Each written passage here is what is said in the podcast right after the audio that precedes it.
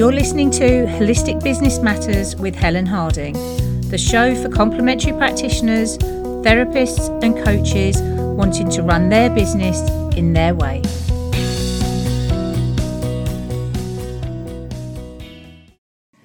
Hello, and welcome to episode 76 of Holistic Business Matters. I'm Helen Harding, and this week we're talking about how you can do less marketing to find more clients for your holistic business. Now, do you feel under pressure to be marketing yourself everywhere and doing everything? Have you got it in your head that those practitioners that are successful are the ones that are doing activities that you're not even looking at? And you feel like you're just missing out, that you're never going to be successful or find clients. If that's you, well, this podcast is for you. Now, different strategies work for different practitioners, even if they work in the same discipline, even if they're helping the same niche. It's about finding the activities that are right for you and that work to your strengths. And yes, there are loads of options and there are some amazing options out there, but you're one person and you can't do everything. And if you're even trying to do everything, you're just setting yourself up for failure. So, finding more clients isn't going to come from doing more and more and more different marketing activities. You need to do the right marketing activities.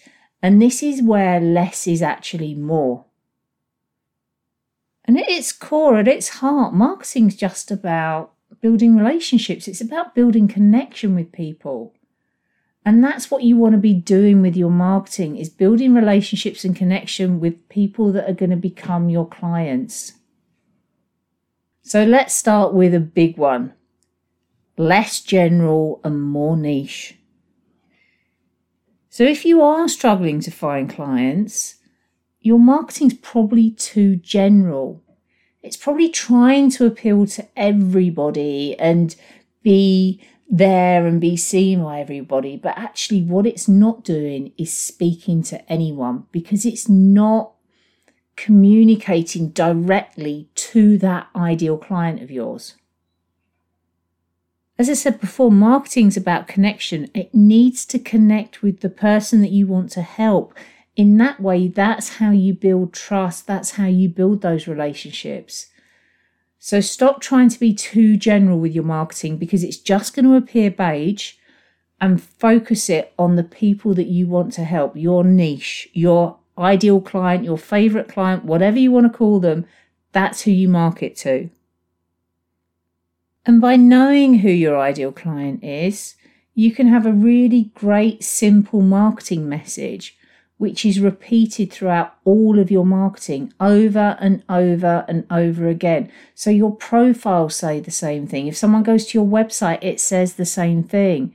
It makes it much easier for people to understand what you do, who you help, and how you help them.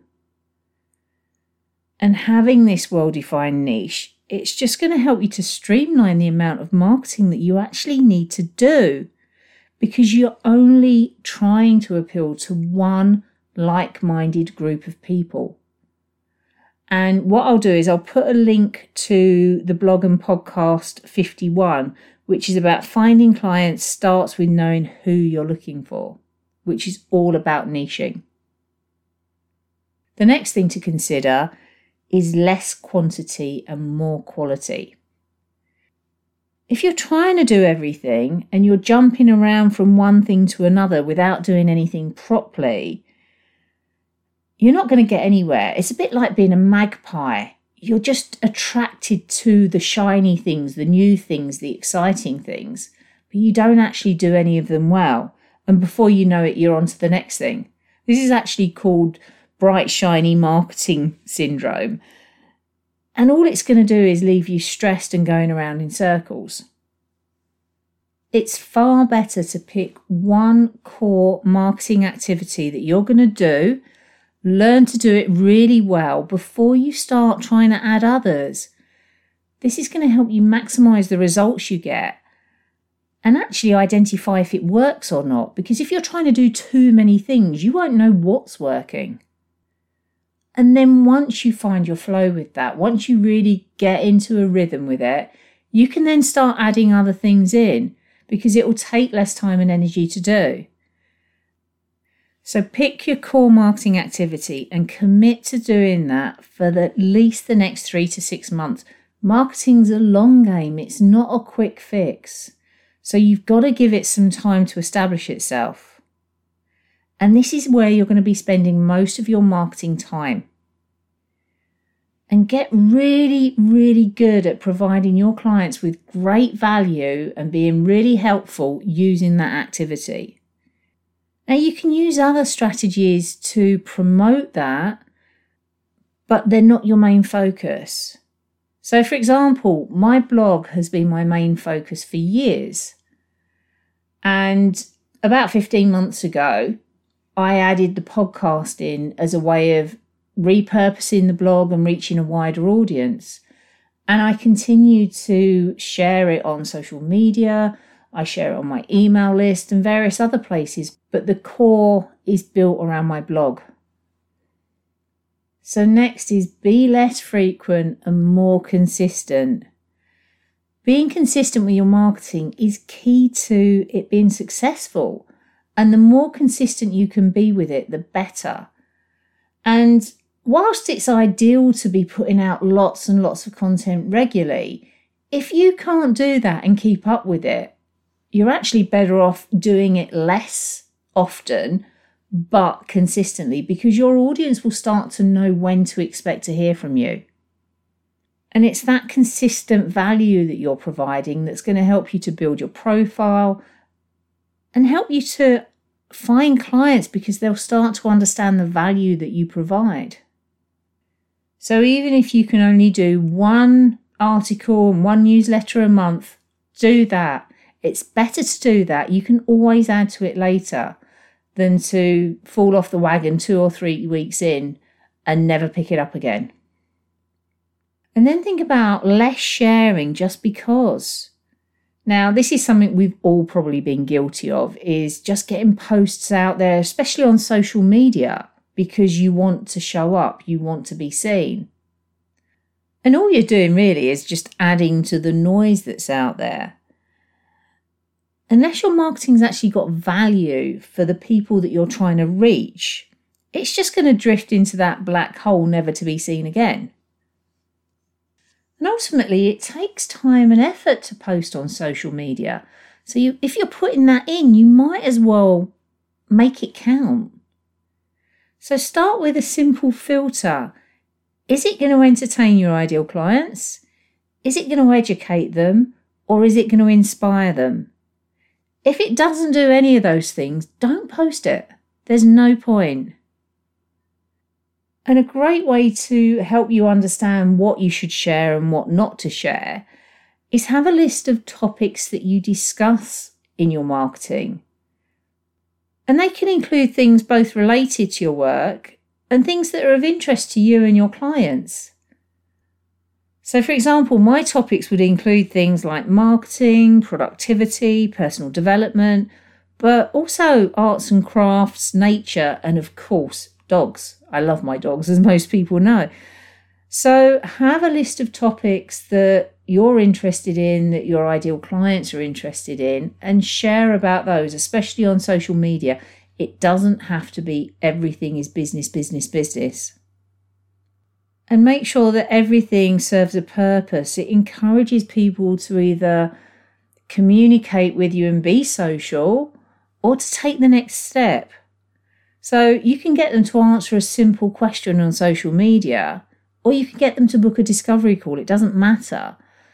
But put effort into creating marketing that's going to reinforce why clients want to work with you and help those prospective clients know that you're the right person for them.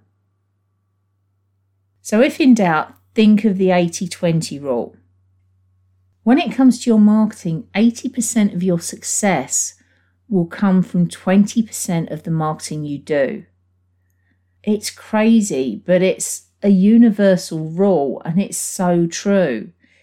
if you can identify that 20% that's working and really focus your efforts on that, that's going to save you a heap of time. You're one person, you've got to use your time wisely. And the more you can streamline what you do in your marketing and make what you do count, the better it's going to work for you and the easier you'll find clients through it. And it's just going to leave you more time to do the things you love to do.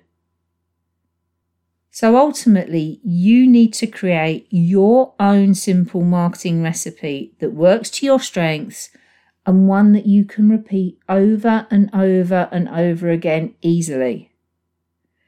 And that's how I help my clients. I've got the book, Your Holistic Business Marketing Recipe, which is all about this, and I'll put a link to that in the show notes. But it's also how I help my clients through my coaching and programs. So, why don't you book a discovery call with me and find out how I can help you find clients and thrive? And again, I'll put a link to that in the show notes too. So, I hope you've enjoyed this week's episode. And as always, for a full blog post, show notes, and links, go to helenharding.co.uk, go over to the blog and podcast section, and this is podcast 76. And if you're listening on your phone or in an app, scroll down under the artwork and the notes and links are there.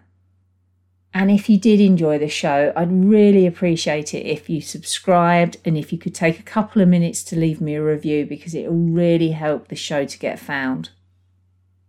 So until next time, take care and I'll speak with you soon.